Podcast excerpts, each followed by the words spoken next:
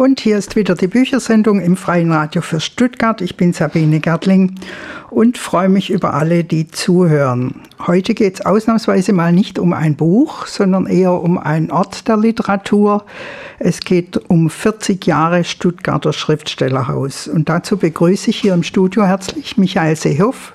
Hallo Michael, schön, dass du da bist. Wir sind uns öfters im Häusle begegnet oder auch mal woanders bei Veranstaltungen des Häusles.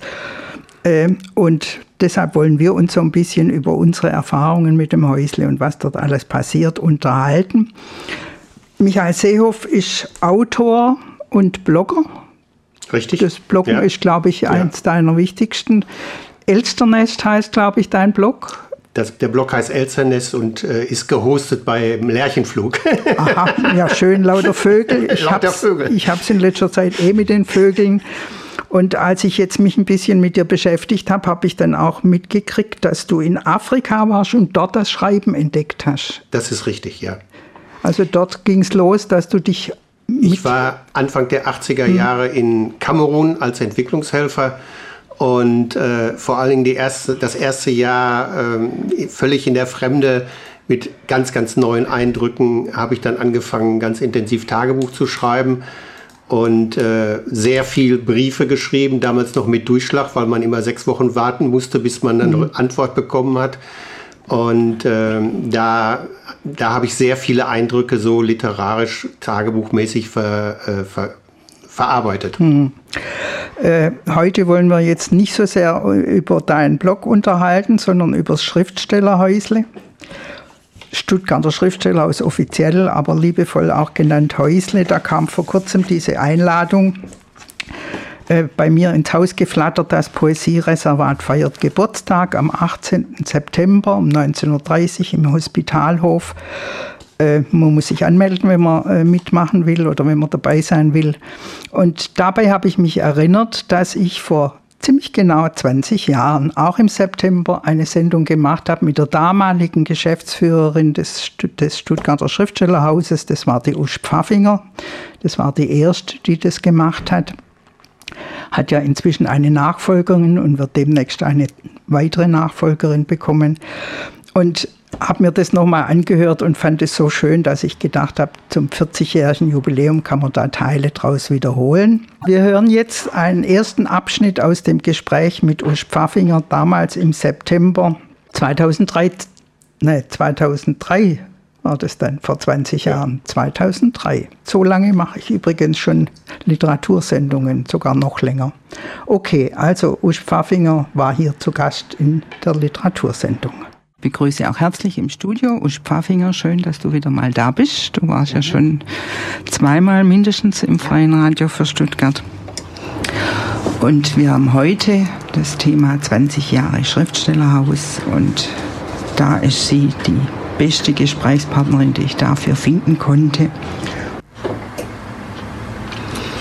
Ein einzigartiges Haus. Sagt jemand Haus, denken fast alle ans Außen, an die Fassade. Was ist das Wichtigste an einem Haus? Das Dach, damit es nicht hereinregnet? Die Mauern, gegen die man von innen und außen rennen kann? Fenster, durch die man von beiden Seiten schauen kann? Die Tür, damit jemand hinein und jemand hinaus kann? Der Fußboden, damit man etwas unter den Füßen hat? Das Wichtigste ist der umbaute Raum, die Leere, das Hohle und dann das, womit die Leere gefüllt ist. Vielleicht denken jetzt einige an weiche Teppiche, antike Schränke, an Sessel, die ständig ein unsichtbares Preisschild präsentieren. Und andere denken an geräumige Küchen und an Betten, in denen Platz für die Liebe ist. Die Haupteinrichtung aber ist der Geist, Alte Spukhäuser haben oft mehr Charakter als neue Prunkvillen. Doch gibt es geistlose Häuser und solche, die ganz ohne Spuk Geist haben. Ich kenne ein Haus, das ist ganz schmal, hat keine protzige Front, ist nicht mit teuren Möbeln gefüllt. Die Küche ist klein und die Betten sind eng für zwei, aber es geht. In diesem Haus begegnen sich Worte, gibt ein Wort dem anderen die Hand in unterschiedlichen Sprachen. Ganz hehre Worte rümpfen nicht die Nasen, wenn sie Alltagsworten begegnen. Und die nötigen Alltagsworte rübeln und rempeln nicht herum. In diesem Haus sind schon ganz große Worte geboren worden. Und sogar, wenn sie später weit in die Welt gegangen sind, ist von ihnen etwas an den Wänden, in der Luft in dem kleinen Haus. Hier atmet man Worte ein und aus. Hier trinkt man Wein und Worte. Hier sind Worte das tägliche Brot. Hier verstehen sich Menschen. Und wenn sie sich einmal nicht verstehen, versuchen sie es. Ich wünschte, es gäbe mehr solcher Häuser. Ich wünschte, es gäbe ein solches Haus in jeder Stadt. Ich wünschte, es wäre nicht einzigartig, das Schriftstellerhäusle in Stuttgart. Das war jetzt schon eine wunderbare Vorstellung, dieses Häusle. Schriftstellerhaus in der Kanalstraße 4, das ist am Charlottenplatz hinterm, hinter diesem Hochhaus, ist ja kein richtiges Hochhaus, aber hinter diesem Turm am Charlottenplatz ein bisschen versteckt. Und äh, was die Usch Paffinger gerade gelesen hat, war ein Text von Karl-Heinz Frank. Der war wohl einer der ersten Stipendiaten. Der zweite. Der zweite. 1985. Und offensichtlich so beeindruckt vom Haus, dass er ihm gleich einen Text gewidmet er hat. Er kommt jedes Jahr mindestens drei, vier Mal für ein paar Tage her. Also ist für ihn Heimat geworden. Ja. Und das war ja auch so ein bisschen der Sinn dieses Häusles, dass es Heimat werden soll. Für Heimat für Schriftsteller, Übersetzer, Schreibende. Ein Ort für den Schreibende. Ja. Wie ist denn damals dazu gekommen? Wir haben jetzt äh, 20 Jahre im Oktober. Und wie war es vor 20 Jahren? Weißt du das? Vor Warst 20, du da auch dabei? Ja, vor 20 Jahren wurde es eröffnet. Eingeweiht sozusagen von Lothar Späth und Manfred Rommel, die beide äh, Förderer dieses Hauses waren. Rommel immer noch ist. Ähm, dazu gekommen ist es Jahre vorher. Johannes Pöthen, der damalige VS-Vorsitzende. Verband der Schriftsteller. Genau. Äh, suchte irgendetwas, wo er Schriftsteller reden konnte, nicht zu Hause oder sonst was. Man brauchte einen Raum, äh, wo ausländische Schriftsteller, auswärtige Schriftsteller, wenn sie nach Stuttgart kamen, mit ihnen essen konnte. Man konnte natürlich in die Kiste gehen oder sonst irgendwo, aber da sind die jüngeren Schriftsteller nie mitgegangen, äh, weil sie es nicht zahlen konnten und so. Und er war als VS-Vorsitzender bei Lothar Späth eingeladen, zusammen mit seinem VS-Vorstand, also sieben Schriftsteller.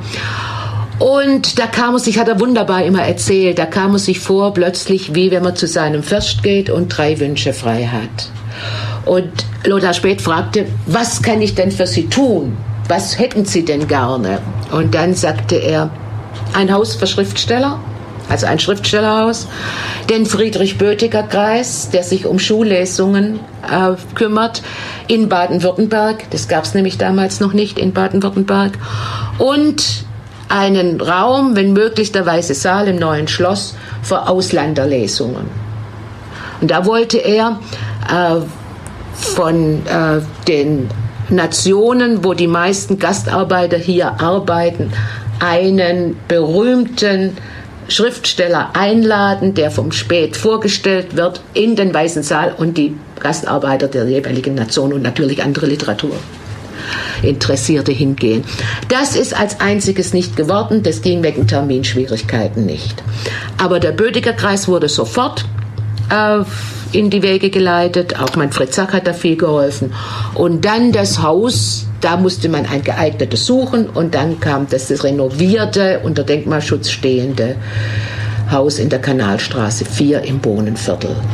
Äh, der Karl-Heinz Frank hat es ja schon beschrieben, es ist ein ganz schmales Häusle ja. zwischen zwei anderen schmalen Häusle. Wie breit ist denn? 4,35. Irgend sowas. Und, Und da drin sind auf vier Stockwerken, vier oder? Stockwerke, ja. Unten ein Veranstaltungsraum und die Küche und drüber dann ein Versammlungsraum und ein Bürole. Ja. Aber also Büro ist schon fast zu viel gesagt. Und dann drüber hat es zwei Gästezimmer.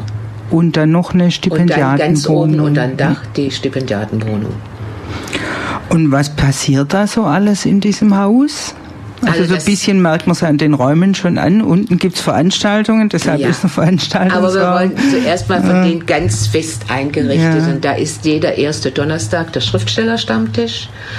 Jeden letzten Mittwoch der Übersetzerstammtisch. Dann gibt es Lesungen, Buchvorstellungen, Gespräche, dann treffen sich dort die ganzen einschlägigen äh, Vereine, die ja kein Haus haben, zu ihren Vorstandssitzungen, zu ihren Mitgliederversammlungen. Es werden Seminare gemacht. Und in den zwei Gästezimmern können in- und ausländische Schriftsteller übernachten, wenn sie in Stuttgart was Literarisches zu tun haben in letzter Zeit auch immer mehr frequentiert von früheren Stipendiaten, die einfach mal wieder zurückkommen möchten für ein paar Tage. Und ganz oben? Ganz oben die Stipendiatenwohnung, äh, wo Stipendiaten drei Monate, also vier im Jahr, äh, arbeiten können, leben können und den Zwang von zu Hause, die haben, also wir nehmen keine berühmten, es ist keine Stadtschreiberstelle, sondern wirklich ein äh, Stipendium, äh, wo sie dann die alle Nebenjob haben, wo sie dann mal zu Hause lassen können und an ihrer Arbeit, äh, wo sie gerade fertig machen wollen oder neue Ideen.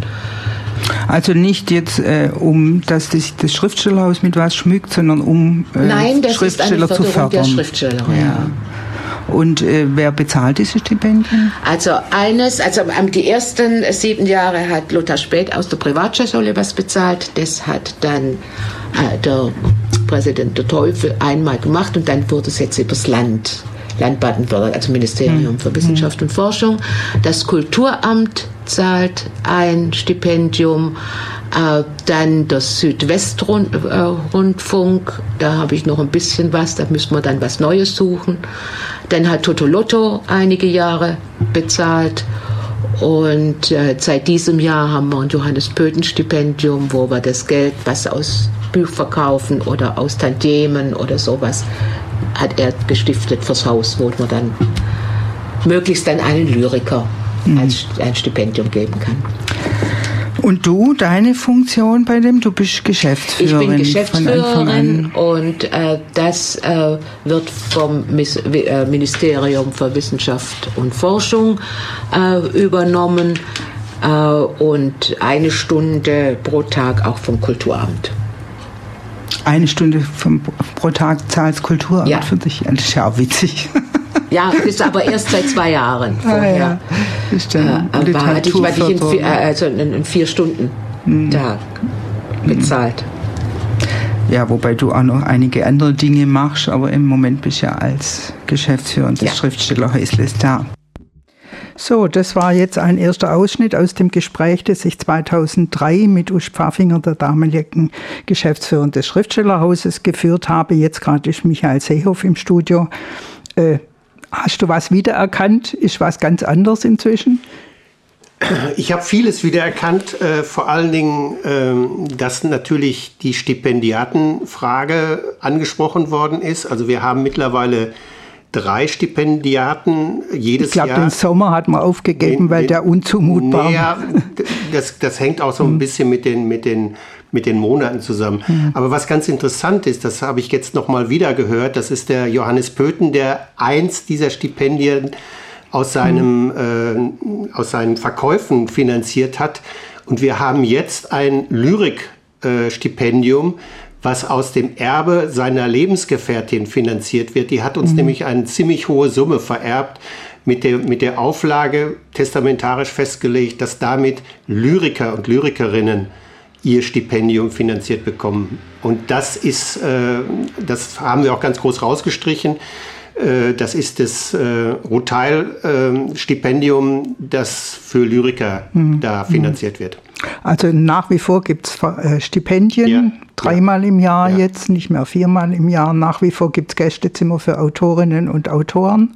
Das gibt es auch und äh, allerdings gibt es nur noch ein Gästezimmer, mhm. weil das zweite Gästezimmer äh, haben wir äh, zu einem Tonstudio umgebaut. Also ich habe das damals äh, selber renoviert, gestrichen, dann mit dem Wolfgang Tischer, unserem zweiten Vorsitzenden, äh, das Studio eingerichtet, Möbel aufgebaut und so weiter, sodass wir dort Podcast und Sendung produzieren das können. Das war auch eine Corona-Folge, Genau. nehme ich mal an. Genau. Aber erzähl doch mal, wie du zum Häusle gekommen bist.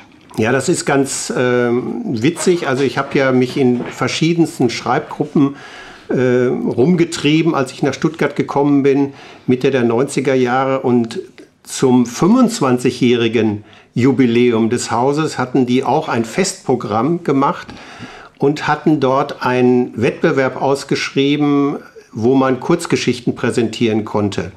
Und da bin ich mit einer Kurzgeschichte ähm, vertreten gewesen oder ich habe eine Kurzgeschichte dort gelesen und habe dort auch den ersten Preis dieses Wettbewerbs gewonnen. Geleitet wurde dieser Wettbewerb von de, unserer jetzigen Geschäftsführerin Astrid Braun und äh, dem Rainer Wochele, der jahrelang auch sich sehr immer darum bemüht hat, den Nachwuchs zu fördern und einen, ähm, einen Poetenstammtisch beziehungsweise ein, ein Workshop für, für Literaten angeboten hat, für Schreibende. Poetenbühne, oder? Poetenbühne, genau, Ja, wo ja. er dann Hinweise gegeben hat und Tipps gegeben hat und so weiter. Und das war quasi zum 25-jährigen Bestehen des Schriftstellerhauses, war die Poetenbühne Teil des Programmes. Hm, Und so bist du dann dort gelandet und hast dann ja, dich kurze, Zeit, kurze ja. Zeit später bin ich dann Mitglied geworden im Schriftstellerhaus und äh, 2015 bin ich dann gebeten worden, die Schriftführung zu übernehmen.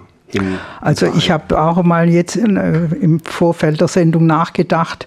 Ich bin, glaube ich, seit äh, 1994 dabei, wenn ich es richtig weiß. Also und damals gab es eine Schreibwerkstatt oder so Autorenaustausch eigentlich äh, mit dem Imre Törek. Ja, Der hat es damals geleitet und da sind wir immer brav hingegangen und haben mit ihm Texte diskutiert. Ich habe damals auch geschrieben. Ich habe es ja inzwischen eher aufgegeben, so frei zu schreiben. Und ja, so bin ich dann dort auch hängen geblieben über diese, diesen Zugang mit dieser Werkstatt. Die Dichter, hat man gesagt, seien die Unbehausten, schlechthin. Gibt man diesen Dichtern ein Haus, sind sie dann Behauste? Sind sie es geworden inzwischen, seit es dieses Stuttgarter Schriftstellerhaus gibt? Schwer in ihre Seelen zu sehen. Aber was im Haus und durch das Haus und auf das Haus hin literarisch entstanden ist, man kann es wahrnehmen. Schon gibt es den dritten Almanach Stuttgarter Schriftstellerhaus. Versammelt sind da poetische und prosaische Zeugnisse aus der Ferne, aus mittleren Regionen und von nahebei, alle verbunden mit dem Häusle. Askar Charkimov etwa schickte als Dankgruß sein Poem Tatschiken-Mädchen. William Totok aus dem Banat sandte einen Vierzeiler. Die Fahne. Ich halt sie noch, die Fahne, und denk, sie nützt mir, wenn's mich friert. Und Manfred Rommel steuerte bei der Weltlenkung. Genau so wird die Welt gelenkt, wie sich's der kleine Moritz denkt. Zwischen Klein Moritz und Musil die Gespräche, wenn sie sich da treffen, die Poeten, die Übersetzer, Bürger, die es interessiert. Und es hat dort Stipendiaten gegeben, denen nach langem Hemmnis wieder die Worte zum Schreiben kamen. Das Häusle heilt und wird geliebt, denn jene besondere Isolation, die ganz unfruchtbar, es nimmt sie manchmal weg. Manfred Bartsch, ab und zu ein Boot, das trägt, dem Flügel wachsen, ab und zu für Stunden schmerzfrei. Das Gedicht nennt er Kanal 4. Der Poet zeitweilig behaust, von hier geht er ein wenig erleichtert heim an den schrecklichen Schreibtisch. Das war von Johannes Pöthen im dritten Almanach, wie er drin stand. Almanach, das ist jeweils eine Sammlung von Texten von Leuten, die irgendwie verbunden, verbunden sind. Inzwischen ist der fünfte in Arbeit. Der kommt dann pünktlich zum Jubiläum raus. Klappt's noch? Ja, am 1. Am ersten Am sogar ersten schon. Erscheinen. prima. Naja, der dritte ist ja ein Feiertag. Und das ist auch eine deiner Aufgaben, diesen Almanach zusammenzustellen und da Texte zu suchen und Texte zu suchen, Leute äh, zu, zu kitzeln. animieren, zu sagen, kriege ich nicht was. Jetzt hier äh, zum Beispiel gerade bei dem fünften Almanach, der jetzt dann erscheint, da haben wir natürlich so ein paar, die das Haus besonders lieben, äh, gefragt, ob sie was schreiben. Und da war auch diese Karl-Heinz äh, Frank-Geschichte mit dem Haus äh, drin. Und es sind noch viele andere, das wollen wir nicht vorab nehmen, was da alles Eine andere Aufgabe von dir ist natürlich zwangsläufig auch die Betreuung dieser Stipendiaten oder Ja. die Betreuung der Veranstaltung, Betreuung der Dichter, die da Das Programm zusammenkommen, das aufzustellen, Programm alles. aufzustellen. Einer hat es ja mal Dichter Zoo genannt, was Ja. da alles zusammenkommt. Das ist auch ein Text, den wir hören. Soll man jetzt gleich Mhm. lesen? Gut. Der ist von Michael Basse, war auch ein Stipendiat. Und der nennt das Dichter Zoo in der Kanalstraße 4. Da haben sie ihn sitzen sehen beim Nachtmahl mit Nudeln und Wein, Salat und einer Seele im niedrigen Versammlungsraum. Drückten sich die Nasen platt. Ob die Nudel al dente sind, hängt da gar keine Karte aus. Gekicher, Gelächter. Sie haben das Türschild entdeckt. Vorsicht, bissiger Dichter und Hunde an die Leine. Merkwürdiges Tier, ob es wirklich beißt, gehört wohl eher in die Wilhelma. Benutzt tatsächlich eine Serviette, Messer, Gabel, Löffel, Schüssel, alles wie sich's gehört. Na sowas, jetzt raucht er sogar, macht auf zivilisiert, tut als broste er jemand zu. Sogar beim Trinken monologisiert es. Gott, wie trollig. Schade, jetzt will er sich verdrücken. Den hinteren Käfig sieht man so schlecht. Ist so ein olles Kabüffchen. Sieht aus wie bei der Heilsarmee. Da trägt es wohl die Reste hin. Warum tanzt es nicht mal? Schwingt sie von Fenster zu Fenster, macht einen Kopfstand oder so. Es zupft sich nicht, schneidet keine Grimassen, irre Töne, Fehlanzeige. Was für ein langweiliger Zoo. Die Zoobesucher gehen, das Tier schaut ihnen nicht nach. Es weiß, sie gehen jetzt in den Kiez. Da gibt es neue Mulattinnen, die können wenigstens was. Die können ganz bestimmt was. Während sein imaginärer Bericht an eine Akademie nur ein lausiges Vorspiel war. Da kam jetzt auch noch zur Sprache, dass es so ein bisschen am Rand vom Bohnerviertel liegt. Ja. Neben der Kiste. Nee. Kiste ist ein Restaurant. Das Ja. älteste in Stuttgart, glaube ich. Weinlokal zumindest, ältere Weinlokal. Ja. Was man da vielleicht noch sagen soll, dass äh, äh, diese Kanalstraße ja ganz klein ist und die Fenster in den Versammlungsraum, in den großen, beinahe ebenerdig reingehen. So, wenn die da sitzen, die äh, Leute äh, einfach von außen zu sehen sind. Wie im Schaufenster. Wie im Schaufenster. Und das Schild, äh, von dem er sprach, ist ein, da steht Stuttgarter Schriftsteller draus und ein Pegasus drauf, nicht? Aber schon auch was dran, Dichter zum Angucken und zum Anfassen, weil gerade bei den, die Stipendiaten stellen sich ja auch immer vor bei so einer Veranstaltung, Ja. wo dann auch einfach normales Publikum kommen kann Genau. und äh, sprechen kann und hören kann und Dichter zum Anfassen und zum Angucken schon auch. Ne? Nicht wie im Zoo, aber doch. Nein, nicht wie im Zoo, aber doch, weil da dieser Raum so eng ist und man alle um diesen riesengroßen Holztisch sitzt, auch äh, sehr intime Gespräche dann noch führen kann mit den jeweiligen, also Fragen, die man bei einer größeren Lesung nie stellen würde. Ja, die Distanz ist aufgehoben. Ja. Man sitzt wirklich um einen Tisch und Genau. kann direkt miteinander sprechen. Wer war denn der erste Stipendiat? Das war die Ingrid Bacher. Sagt mir jetzt gar nichts. Ähm, Ingrid Bacher kam, glaub aus Köln, weiß ich nicht mehr. Die war dann sogar einige Jahre äh, Präsidentin vom PEN. Äh, hat äh, sehr viele Bücher geschrieben, aber die äh, und für den Rundfunk gearbeitet. Ich habe in letzter Zeit allerdings auch nicht mehr viel von ihr gehört. Inzwischen sind 73 andere 74, oder 74, 74 insgesamt. sind äh, da gewesen, also 75 kommt dann im Oktober. Und da sind zum Beispiel, was einem immer besonders freut, wenn wir, weil wir ja Wert darauf legen, äh, dass das wirklich äh, noch unbekannte äh, Schriftsteller sind, denen man wirklich eine Hilfe gibt, die also nicht mhm. den Staat machen, sondern denen also als Förderung. Und äh, da denke ich an äh, José Oliver, der mit seinem ersten kartonierten Lyrikbändchen sich vorstellte, der in der Zwischenzeit ja ziemlich bekannt geworden ist, Said. Das war noch kleiner, dieses Lyrikbändchen, und mit einem Kinderbild hat er sich äh, beworben, weil er damals noch äh, sehr unter den Nachforschungen aus dem Iran litt. Ah, das heißt, muss man vielleicht einfach dazu sagen, er kommt aus dem Iran, hat damals in München gelebt. Er lebt immer noch in München. Er ist geflohen, München, zuerst ja. vom Schah und später auch vor Khomeini. Mhm. Und jetzt fühlt er sich aber hier. Äh, er war in, in, in Iran äh, kein Schriftsteller. Er hat hier angefangen und zwar auf Deutsch. Er hat nie mhm. Persisch geschrieben. Ah, ja. Das ist auch sehr wichtig und in der Zwischenzeit ist er ja sehr bekannt. Und ja, wann war der da? Weißt du das? Ah, da müsste ich nachgucken. Also jetzt war er gerade da vor ein paar also er äh, ist dem Haus auch verbunden. Ganz, wir sind richtig wieder. befreundet. Er war 1990 mhm. hier. Das ist erst äh, 13 Jahre, aber äh, ja, eigentlich seine mhm. Bekanntheitsgrad kam später auf. Und jetzt in der Zwischenzeit hat er ja äh, 10, 12 äh, Bücher veröffentlicht. Und ja, das passiert äh, mit diesen äh, Stipendiaten, die dann ein mhm. äh, ganzes äh, äh, Vierteljahr hier sind. Und das ist ja die einzige Pflicht, die ist die Anwesenheitspflicht.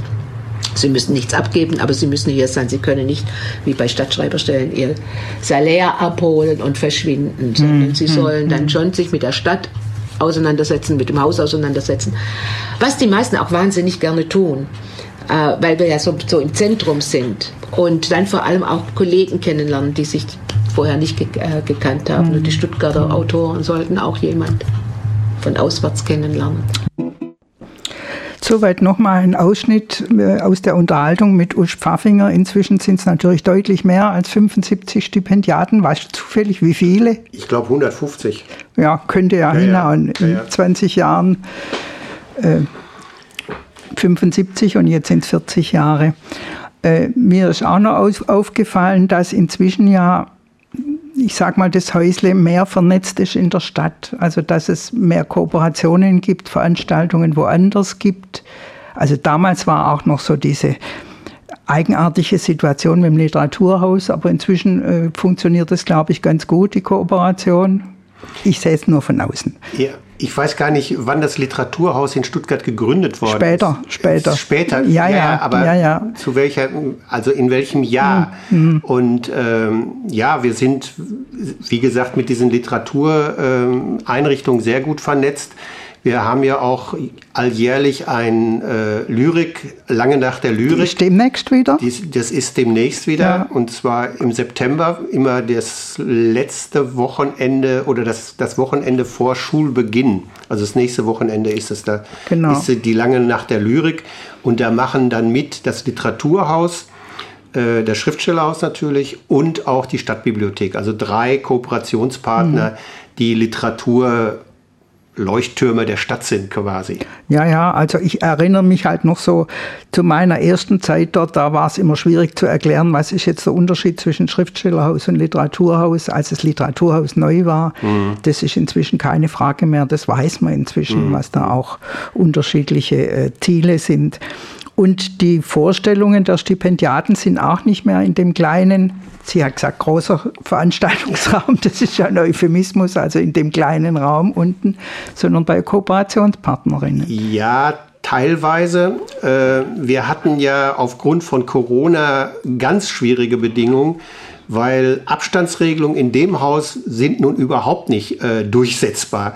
Und äh, da hat man sich natürlich überlegt, wie können wir den nach der Öffnung, äh, nach der Corona-Pandemie, wie können wir äh, diese Abstandsregeln, die es ja dann längere Zeit noch gegeben hat, äh, auch ein Stück weit auflösen. Wir hatten dann am Anfang immer mit Anmeldung, also mehr als zehn durften nicht da sein und so weiter. Und dann ist man schnell, ist unsere Geschäftsführerin schnell darauf gekommen, äh, Kooperationspartner auch zu suchen. Und wir haben eine Kooperation mit der Akademie für das gesprochene Wort. Das ist ganz äh, in der Nähe vom äh, Schriftstellerhaus.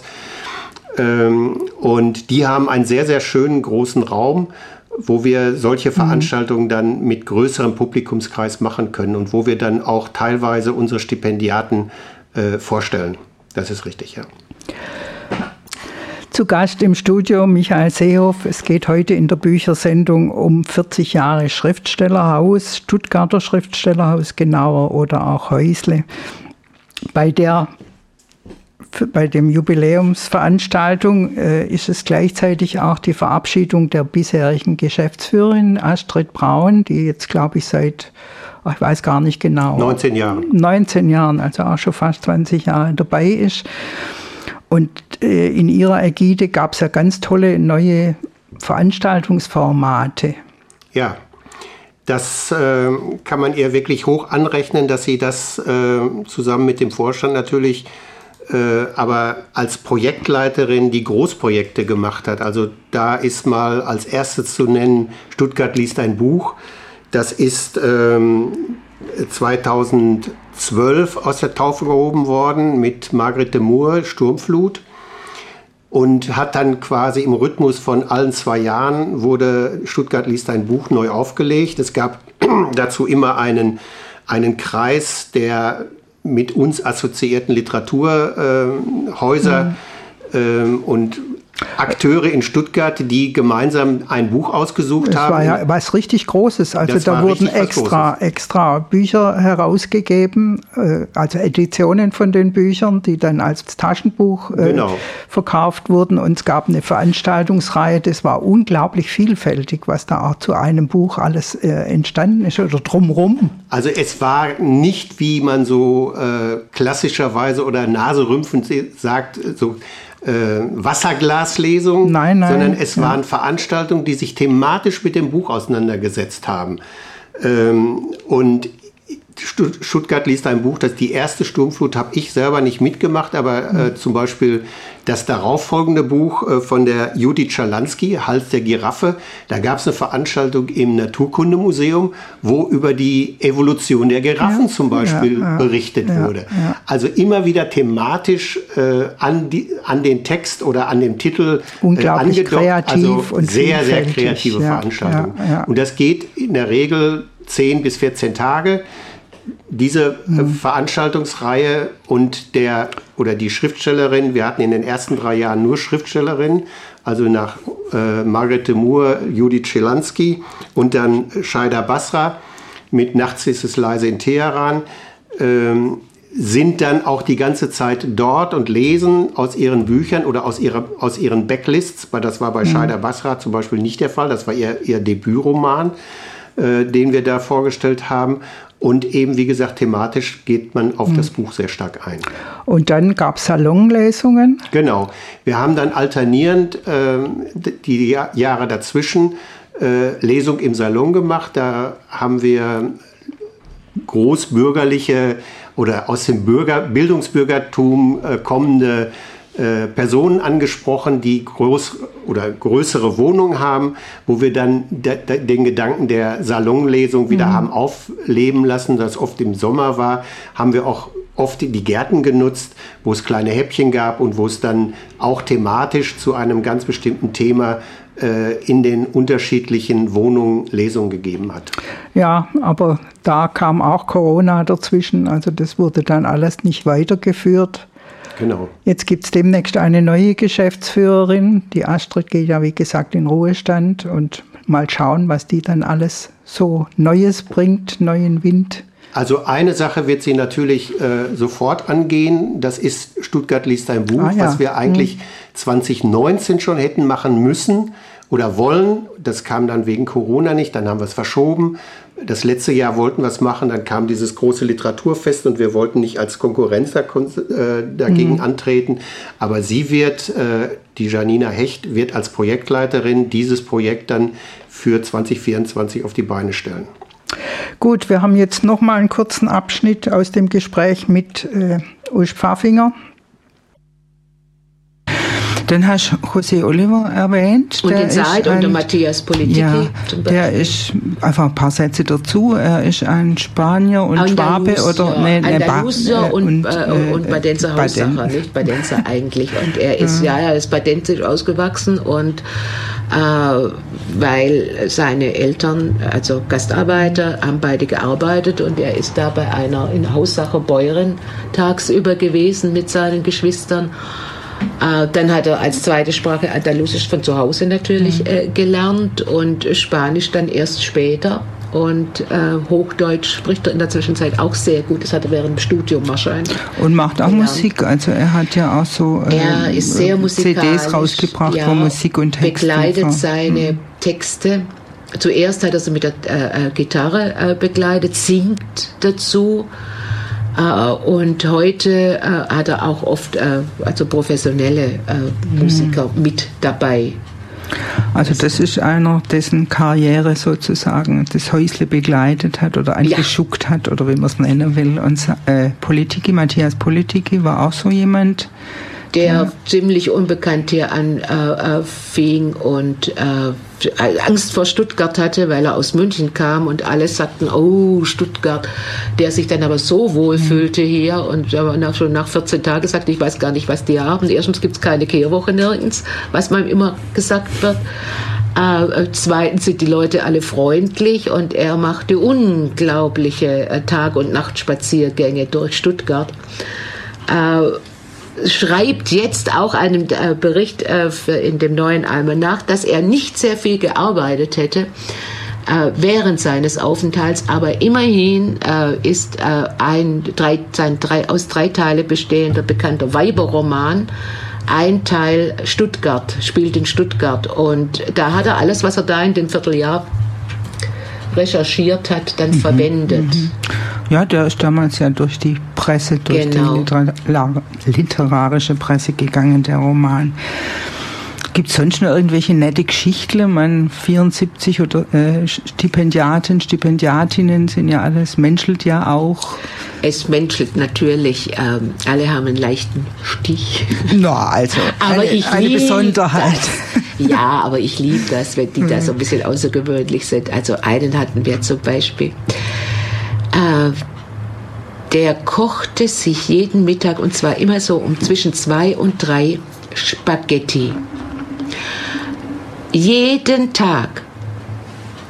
Jeden Tag mit einer anderen Soße und die raffinierte eine wie die andere. Und da muss man dazu sagen, wir haben nur einen zweiflammigen Herd. Aber er schaffte das wunderbar. In einem die Spaghetti, im anderen die Soßen mit ganz vielerlei. Und am Anfang sagt er immer, ich esse gern allein, Hil, äh, hilf doch. Und da habe ich, also gesagt, na gut, ich esse mittags nichts, weil ich sonst müde werde. Einen kleinen Bissen nur so, dann reden wir ein bisschen. Die Portionen wurden täglich größer, weil er kochte fantastisch. Aber wie gesagt, täglich. Drei Monate lang. Drei Monate nur Spaghetti con. Er lebt in Spanien und hat dann ein Jahr darauf mit seinem Freund, der eine Kneipe hatte, ausgemacht, dass er die ganzen Soßen, die er jetzt da kreiert hat, äh, einen ganzen Sommer lang jeden Tag richtig zum Verkaufen macht. Und das muss ein großer Erfolg gewesen sein. Also auch das ein Karriere ging Ja. Schriftsteller aus, wenn auch nicht auf literarischem Gebiet. Eine der letzten Stipendiatinnen war die Renate Axt, die war auch hier im Studio und hat wir haben sie in einer Sendung vorgestellt und sie hat auch einen Text äh, gemacht zu Stuttgart, der ich weiß nicht, ob er jetzt während ihres Aufenthalts hier entstanden ist oder hinterher, ich, denk, ich aber auf an die jeden Anfänge, Fall. aber ja. sie hat es mir hinterher geschickt und der kommt jetzt auch in den Almen nach und der heißt Der Schlossplatz. Auf dem Schlossplatz die Pärchen, als seien nur sie da, allein, eng umschlungen. Und der Gitarrespieler singt. Ist es russisch? Zieht er seinen Hut nicht aus Ehrfurcht, dankt er für den Cent und flucht heimlich?